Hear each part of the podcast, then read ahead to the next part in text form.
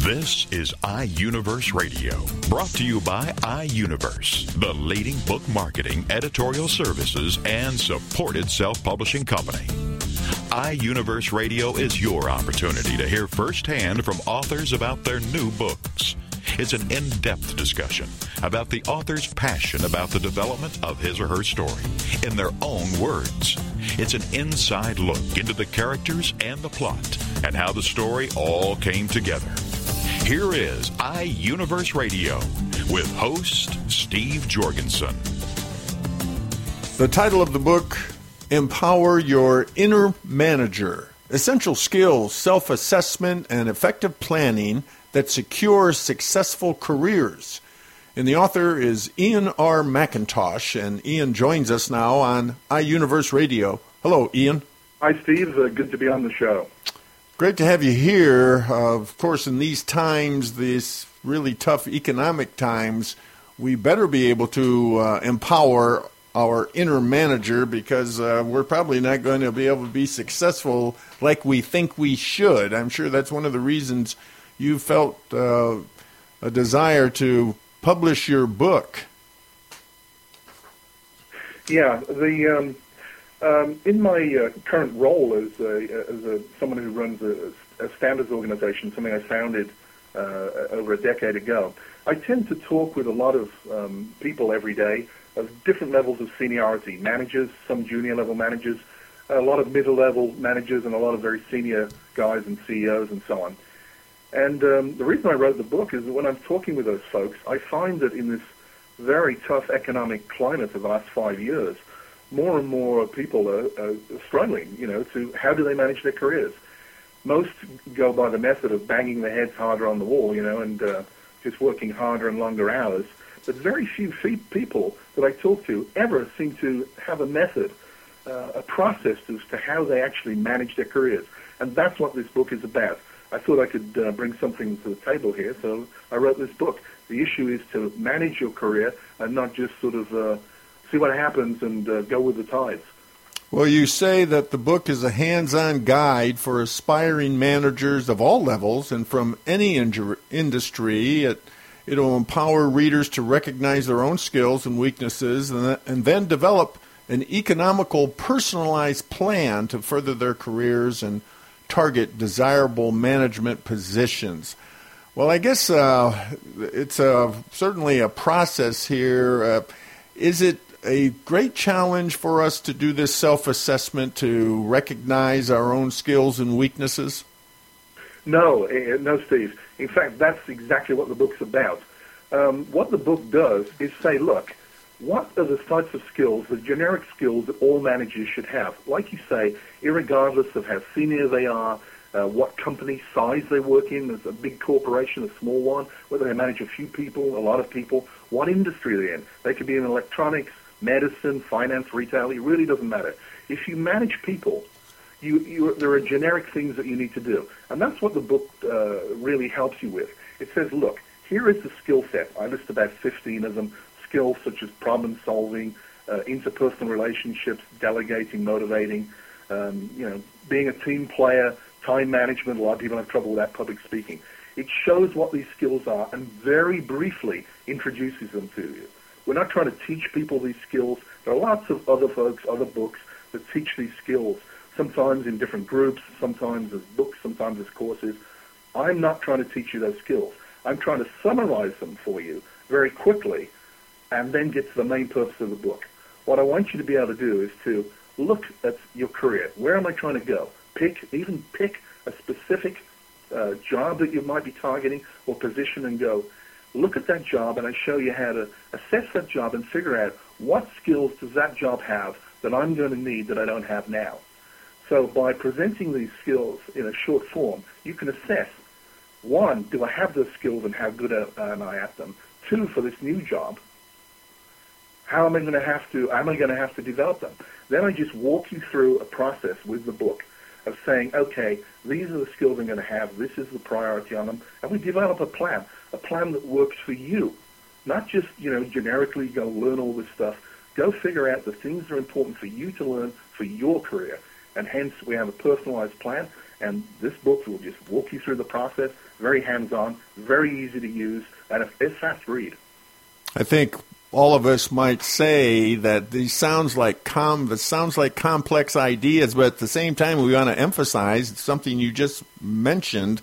It's the short form, and you really work very hard at keeping it short and sweet.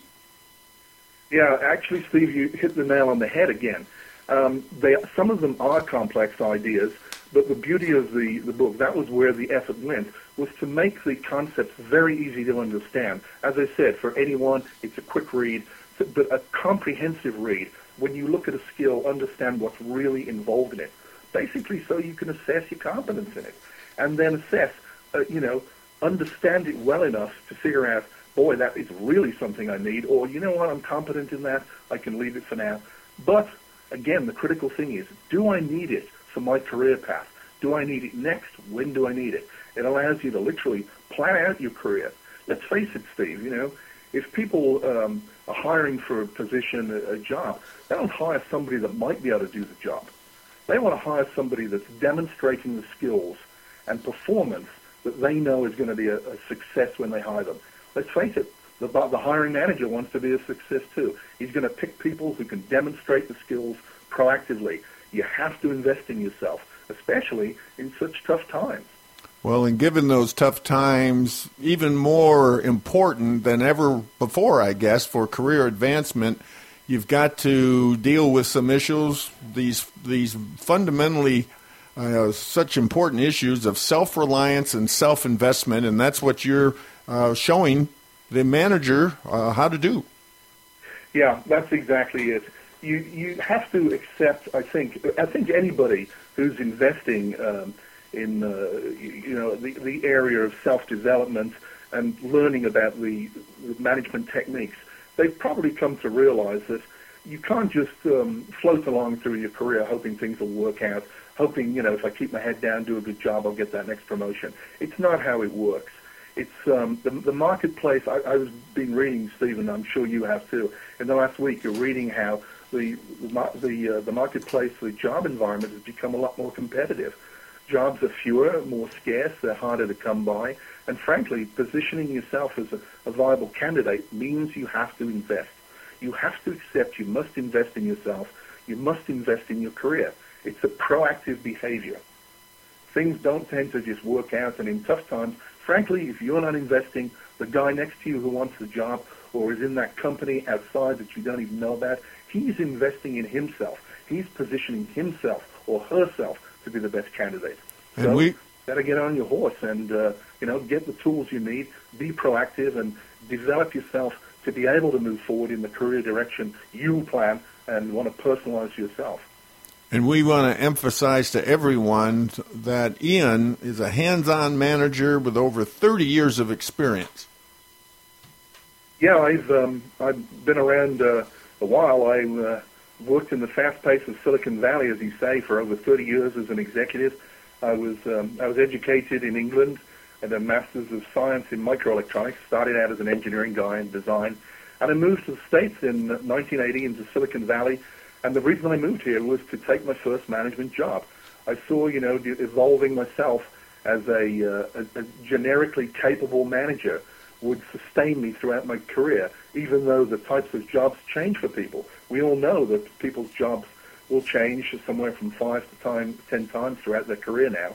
And I recognized this a long time ago. So I was always very interested uh, as, a, as an executive and working for very small and large corporations, well-known places, several startups and whatever.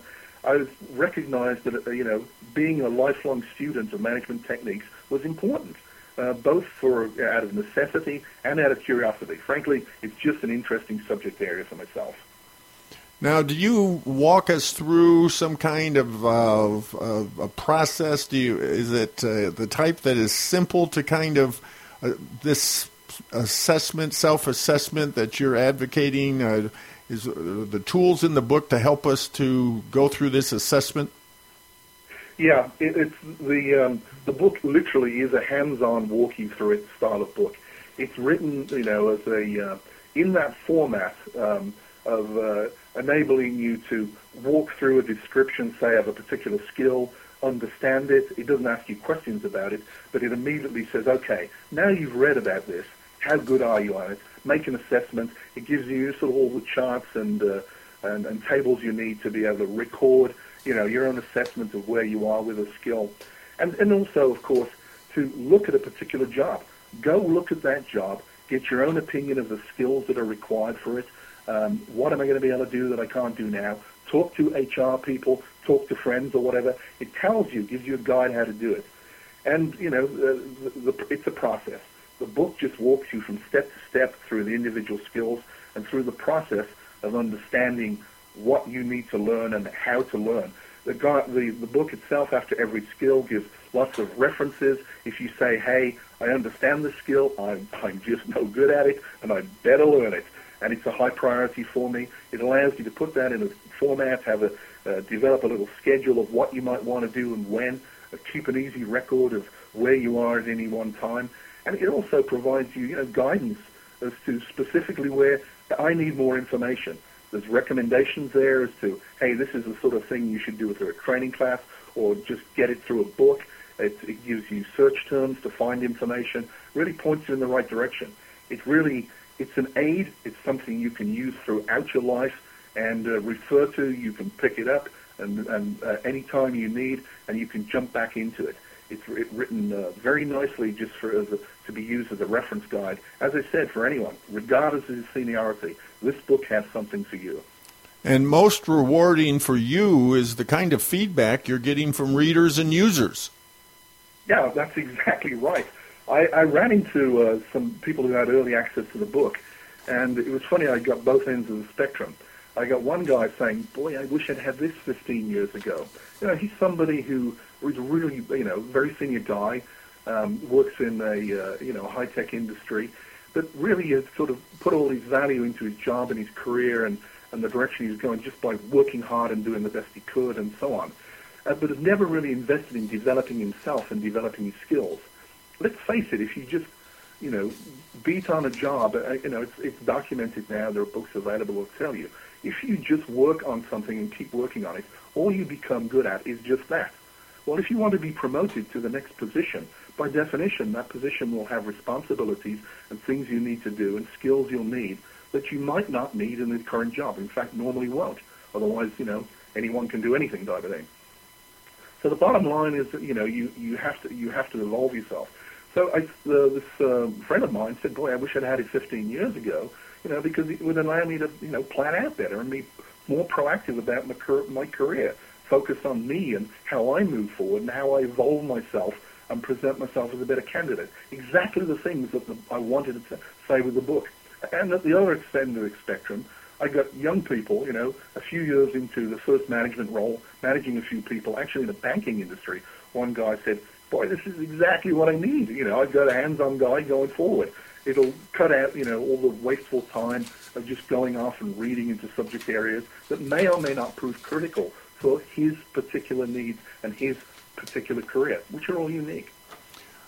It's a proven process, methodical approach. Uh, this book is for anyone and everyone that wants to, you know, to follow their dream in their career. Uh, Ian R. Mackintosh is the author, and the book title Empower Your Inner Manager Essential Skills, Self Assessment, and Effective Planning that Secure Successful Careers. It certainly uh, is the type of book that everyone needs to study and practice. Uh, Ian, tell us how to get your book. Well, I think all that remains to say is that um, it's available as just a paperback and as an ebook on uh, online at um, Amazon.com and most major outlets. I think uh, every manager should have this uh, book in their hip pocket or their purse as an essential reference guide, uh, reference and guide for to help them throughout their careers. I'm sure anyone getting on uh, getting a copy will find it a, a great asset that will help them throughout their years. Thank you, Ian, for being with us on iUniverse Radio. You're more than welcome. Have a great day, Steve. Bye bye now.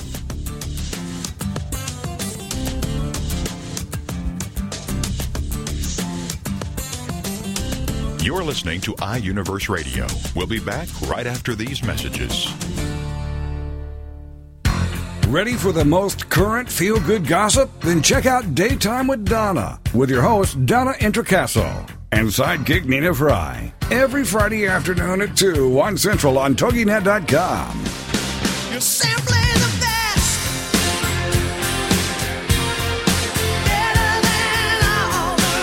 Donna is a charismatic market driven entrepreneur who was part of the team that founded iVillage.com, which is the largest content driven community for women today.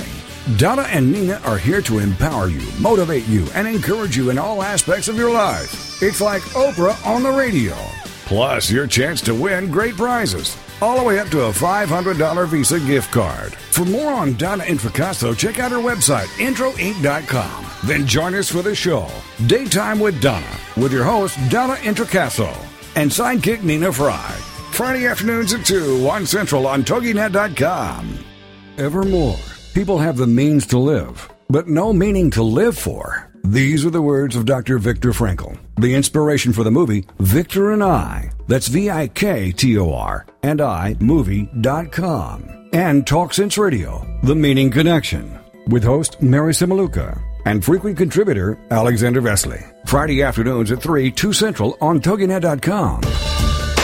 More and more people today are discarding their quest for money, possessions, and things, and are instead beginning a serious quest to find meaning in life. Until now, these discussions were historically in the hands of priests, ministers, and scribes, then to philosophers, psychiatrists, and psychologists. Now, these deep discussions are where they should be in the hands of individuals, on the air with you. Talk Sense Radio, The Meaning Connection, with your host, Mary Simaluka, and frequent contributor, Alexander Vesely. Friday afternoons at 3, 2 Central on TogiNet.com. Welcome back to iUniverse Radio with host Steve Jorgensen. The title of the book, Hippocrates Weeps, an indictment for the American healthcare system. And the author is Dr. J. Williams Evans, and Dr. Evans joins us now on iUniverse Radio. Hello, Dr. Evans. Hi, Steve. How are you? You have some very strong feelings about what's happening in today's medical uh, system, uh, the way patients are treated. Uh, of course, the from your point of view, the dominant role the insurance companies play in this whole process. Uh, I want to read just a couple thoughts from you uh, that you've written just to set the stage. You say we need a revolution in thinking and compassion, one that focuses on the health of our entire nation and does not whittle off some individuals from access to medical care because they are poor, are minorities, have sexual orientations different from those of the majority, are developmentally disabled, have no political clout, or work in small business. We need a revolution of enlightenment that results in our focusing on providing universally for health care of all our citizens. So, you take a very, I would have to say, very uh, purist view from the Hippocratic Oath, don't you? You believe that you're you're a doctor to serve and to, uh, as the Hippocratic Oath talks about, do no harm. Right. Well, tell us a little bit about yourself, doctor, from your, your background and why you felt a need to write this book.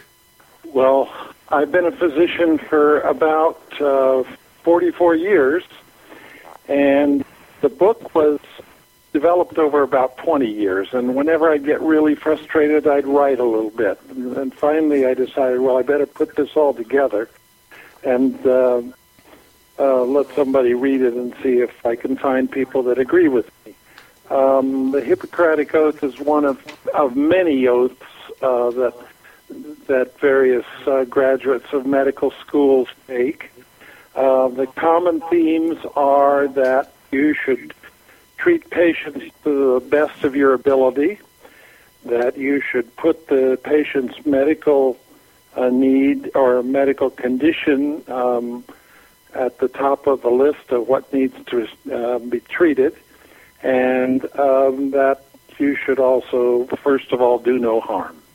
So um, it says uh, part of part of the book is my reflections on my development as a physician, and then part of it is um, kind of bemoaning the fact that I think we've gotten away from um, what Hippocrates was preaching in terms of allowing other things to come into play and um, uh, not not just treat the patient, but treat the insurance, treat the uh, technology, treat everything, treat the business interests of the uh, uh, area, the place that you're working. So all of those things are starting to uh, take up a time that should should be uh, going to patient care. Health care should be a right, not a privilege, you say. Yes, I think so. We're one of the we are probably the last major country to provide universal health care for our citizens. Um, and we've been at this a long time. I mean, Harry Truman uh, preached uh, that we needed uh, universal health care. And so every administration, to one degree or another, has tried to take up that banner, but um, uh, we haven't done very well at developing it. Help us understand what a chronic illness, chronic condition is, and often how that doesn't play out very well, especially with today's insurance company uh, mandates. Well, uh, chronic conditions are things like diabetes and and um, illnesses that go on for a long period of time. Um, in in psychiatry, my specialty, um, illnesses like schizophrenia or bipolar illness are c- considered chronic conditions. There was a time that some insurance companies just refused to cover um, mental health chronic conditions. Uh, then there was a uh, a mental health parity act that was passed that um, no longer can that happen uh, because like any other chronic condition, when uh, an illness like that hits a family, it can be devastating, and that that's the reason we have insurance to take care of the devastating events in our life. But there are there's a line in the sand, right? That is drawn, and if you cross that line, often you don't get any uh, more medical care, or the doctor doesn't get paid. That's true. Um, it, it's uh, there is a line in the sand that if you exceed your, the total benefit uh, on a monetary level, then uh, the doc you you may just accumulate all sorts of debts and not have any of them paid for. Can the government really require citizens to have health insurance? Well, that was one of the uh, questions before the Supreme Court, and uh, they ended up saying uh, yes, they can. Um, the um, the the problem with um, as we look at the total picture for our country, you know, we we are in tough economic times. I understand that, but if you look at the profits that the health uh, care industry has, uh, insurance industry have made, they haven't. Uh, they're not suffering because of our economic times. And uh, one of the requirements of of the new uh, reforms are that 80% of premiums have to go back into patient care. And uh, you know, in California, I know there were of the when they that that's just recently gone into effect. Uh, there were six huge companies that had to pay fines because they're not still not doing that. So patient care is more of a commodity today than a priority? Exactly. I think that's true. And so how do we solve this, doctor? Well, we um, we get back to letting doctors be doctors and uh, not taking up all the time with paperwork. Um, we uh, make their benefits the benefits that we give to all our citizens uh, to be potable, meaning they can uh, travel uh, to a new company if the old company isn't um, uh, taking care of you properly. We make it that people are not eliminated from the uh, process by a pre-existing condition. We expand our pool of providers of, of of insurance providers so that the risk is spread throughout the system and that nobody is unduly um, um, damaged by taking too great a risk to provide care. Uh, we uh, we make uh, the doctor and the patient the primary um, provider or primary decision makers, um, and that, then we have oversight uh, to the whole system that um, um, eliminates excessive paperwork and administrative overcosts and things like that.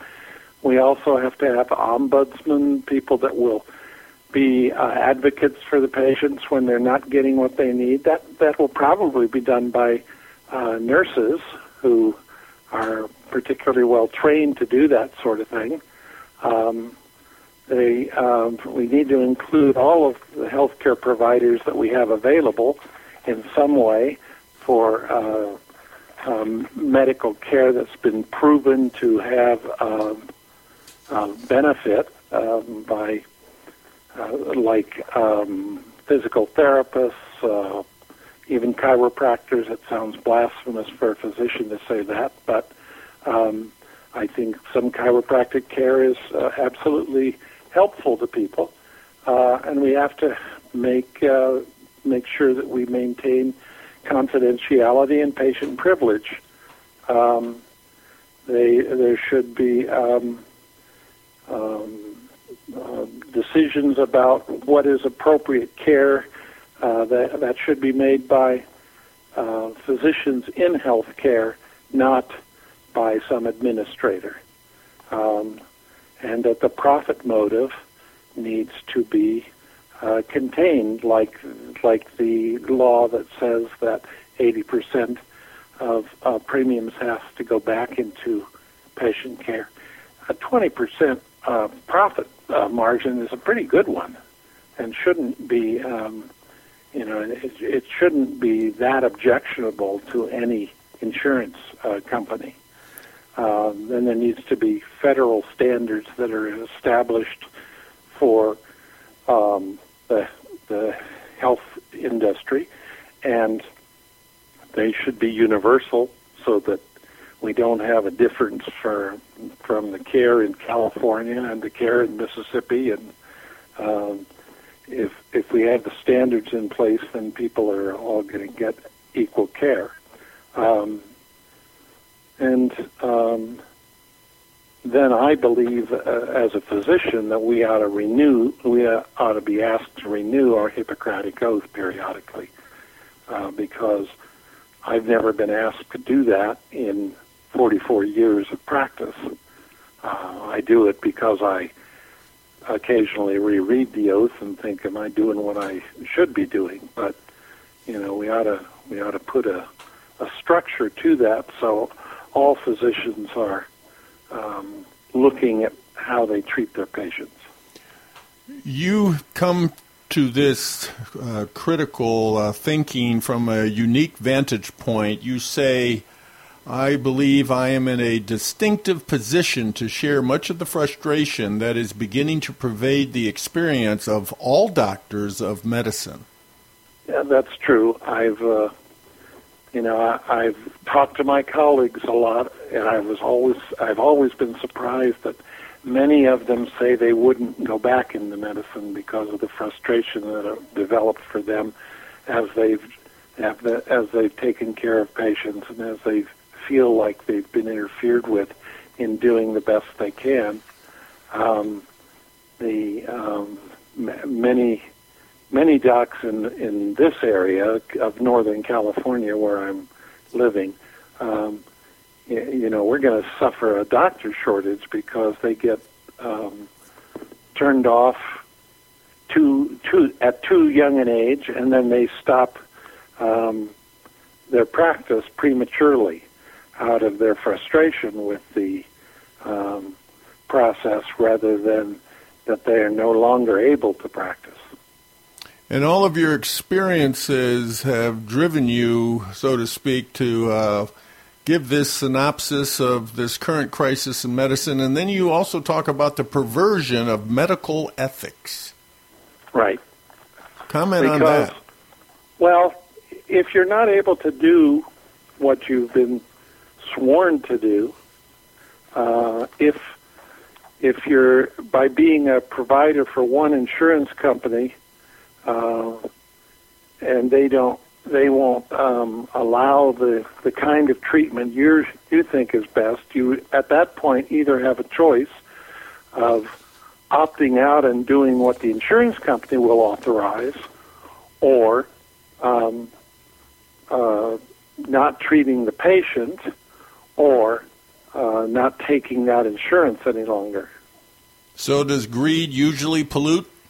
Yes, I think it does. I mean, uh, unfortunately, we human beings are, are subject to to greed, um, and and doctors are no ex- exception. I I know uh, a number of people that I um, think probably have have opted out, and and greed has prevailed.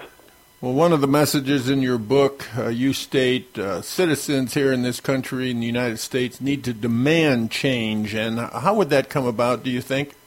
Well, we just have to bombard our uh, um, representatives in Congress and uh, and locally with um, what we see as uh, when conditions come up that are unfair in the medical in the realm of medical care, then we have to make more people aware that it's happening, and um, and ask for them to um, support the laws that that uh, will alter that.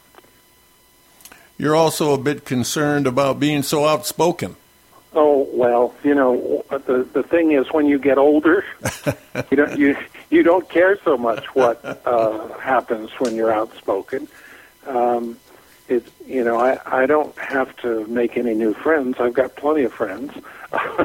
so if somebody wants to take uh, offense at what I've said, that's fine. But I would hope that they come back with an argument that that. Uh, um, looks at what is what's best for people, not just uh, taking opposition to what I've said. So, finances and social position should not govern access to medical care. That's right. I agree with that. That's the bottom line. That's the bottom line. We've been listening to Dr. J. Williams Evans. He is the author of his book, Hippocrates Weeps An Indictment for the American Healthcare System. Dr. Evans, tell us how to get your book. Well, it's uh, it's on it's at Amazon.com and it's also at Noble Barnes and Noble, and then there's a um, a website that you can order directly off the website. Just put in Hippocrates Weeps and it will pop up there. Um, and um, I, I hope people are interested. I thank you all for for that interest. Well, thank you, Dr. Evans, for being with us on iUniverse Radio. Oh, you're welcome, Steve. Anytime.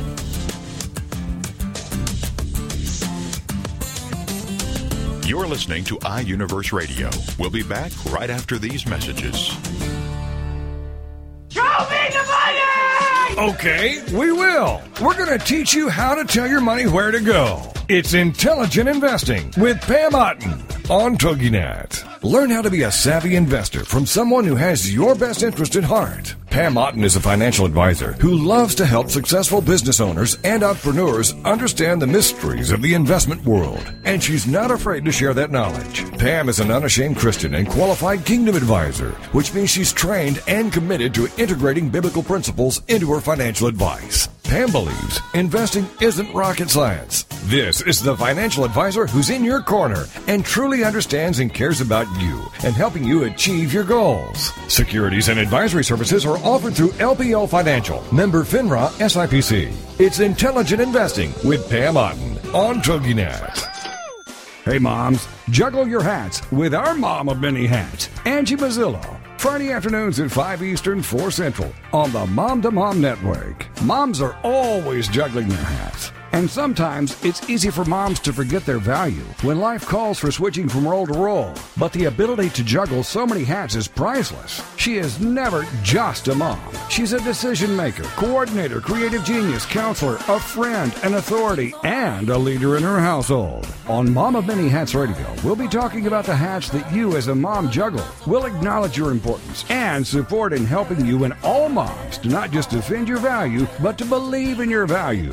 For more on the show and Angie, check out her website, azmamamanyhats.com. She is a strong woman. She is powerful. She is wonderful. And she is valuable. Mom of many hats with Angie Mazzillo. Friday afternoons at 5 Eastern, 4 Central on the Mom to Mom Network. Welcome back to iUniverse Radio with host Steve Jorgensen. The title of the book, 15 Stitches. And the author, Rita Baorto. And Rita joins us now on iUniverse Radio. Hello, Rita. Hi. Great to have you with us. Uh, first of all, we want to let everyone know Rita is 17 years old and she's very excited about publishing her first book. And you've been working on this for how long? Well, since I was in eighth grade, so about five years. Five years. Well, that's fantastic. Uh, you say this about your book. My book, 15 Stitches, is a story about a high school girl as she slowly heals from a trauma. As she heals, her life gets slowly intertwined with Keith, revealing a conflict between two species of mythical creatures. You also talk about these mythical creatures, uh, the griffins and the dragons. They're trying to, there's a conquest of the human race by the griffins and, and of course the battle between the griffins and the dragons and Harmony Vendico of how do you pronounce her name? Uh, yeah, that was right. Harmony Vendico, uh, the uh, protagonist, the hero, uh, she gets involved probably right over her head, doesn't she? Yeah. well, first of all, let's find out how you came up with this idea. How did you come up with this idea for the book, Rita? Um, well, I'd always really wanted to write a book, even when I was little. So it was more about instead of having the idea and then deciding to write a book about it, I had like wanted to write the book, and then I came up with the idea. I sort of pictured sort of like the opening chase scene in my head, and I kind of built the story up around that. And you also have made a very strong protagonist, female protagonists, uh, often, as you say, are solely dependent on the male love interest and and do not assume an independent, powerful role. But in this case, Harmony is very strong. Well, the whole point of the story is that she sort of starts off weak and sort of feels very dependent to the reader, and then the whole point is like as she recovers from her trauma that she becomes more independent and able to and strong and sort of and that and assumes that strong female role. So she unfortunately is the product of a dysfunctional family. Mhm. Yes. Also the victim of a brutal event. Mhm. Yes. Is that something that happens in the family this rape? Uh no, it happens um with like a close friend so um, who she was trying to prevent like getting involved in more um, like sort of bad stuff. She was trying to prevent him from getting involved in that. So then she, and so then he turned around and kind of retaliated. Who is your favorite character? My favorite character is Keith Harmony's. Um, he starts off as like they're close friends, and then they sort of develop to have a romantic relationship. And Keith uh, has got these what you describe as startling blue eyes. I guess uh, very attractive uh, eyes to Harmony, but there's a, a, little twist here, isn't there?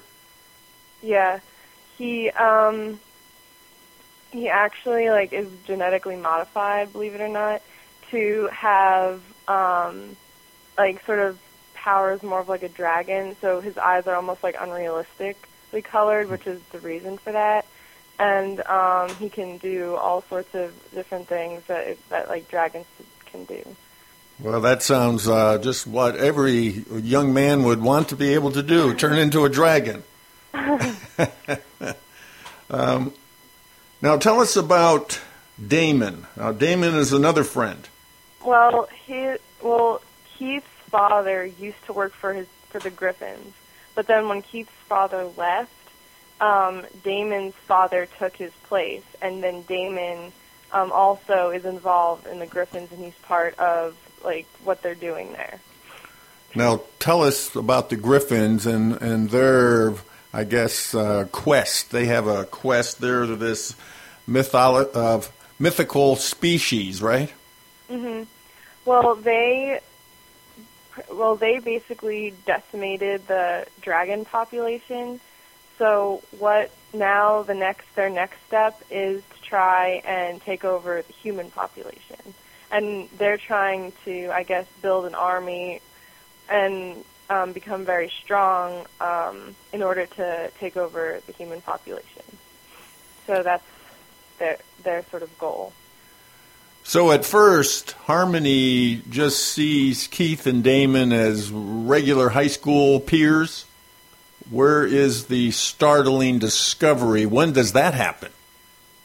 Um, well, she's walking in the park um, with Damon, and when Damon begins to tell her all of the um, all, all about the griffins and the dragons, and then um, the them going to the park was actually a lure for Keith, and so that's when she discovers that Keith is not entirely human, and um, she watches him uh, transform, and um, and that's when she finally finally discovers that uh, things are not what she thought they were. So Damon is here on the earth uh, for the Griffins to recapture Keith. Keith being one of the dragons. Um, Yeah. So does Harmony have to go into another world to uh, f- help fight this battle?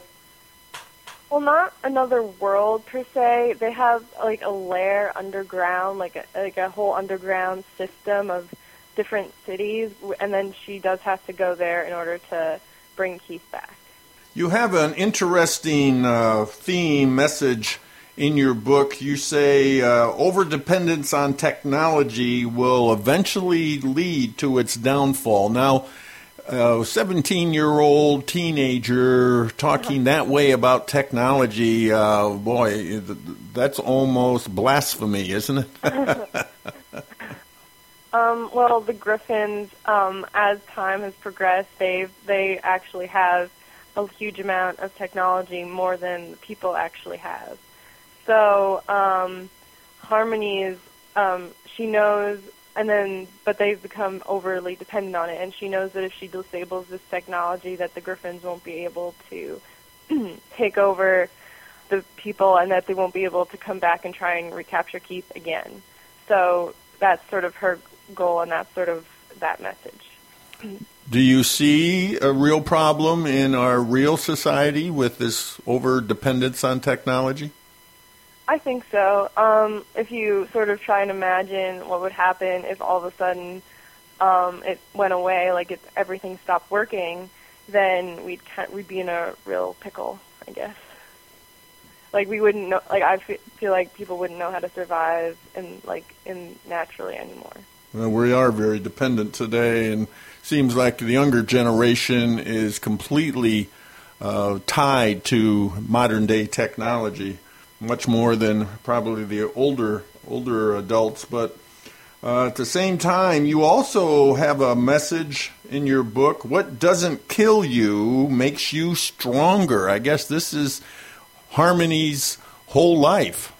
Yeah, like she like as she recovers from being raped by her by her once good friend, she um realizes that it actually did make her stronger in the end because if she's able to recover from something as traumatic as that, she can she's strong enough to go and save her um one of her good friends and her romantic interest.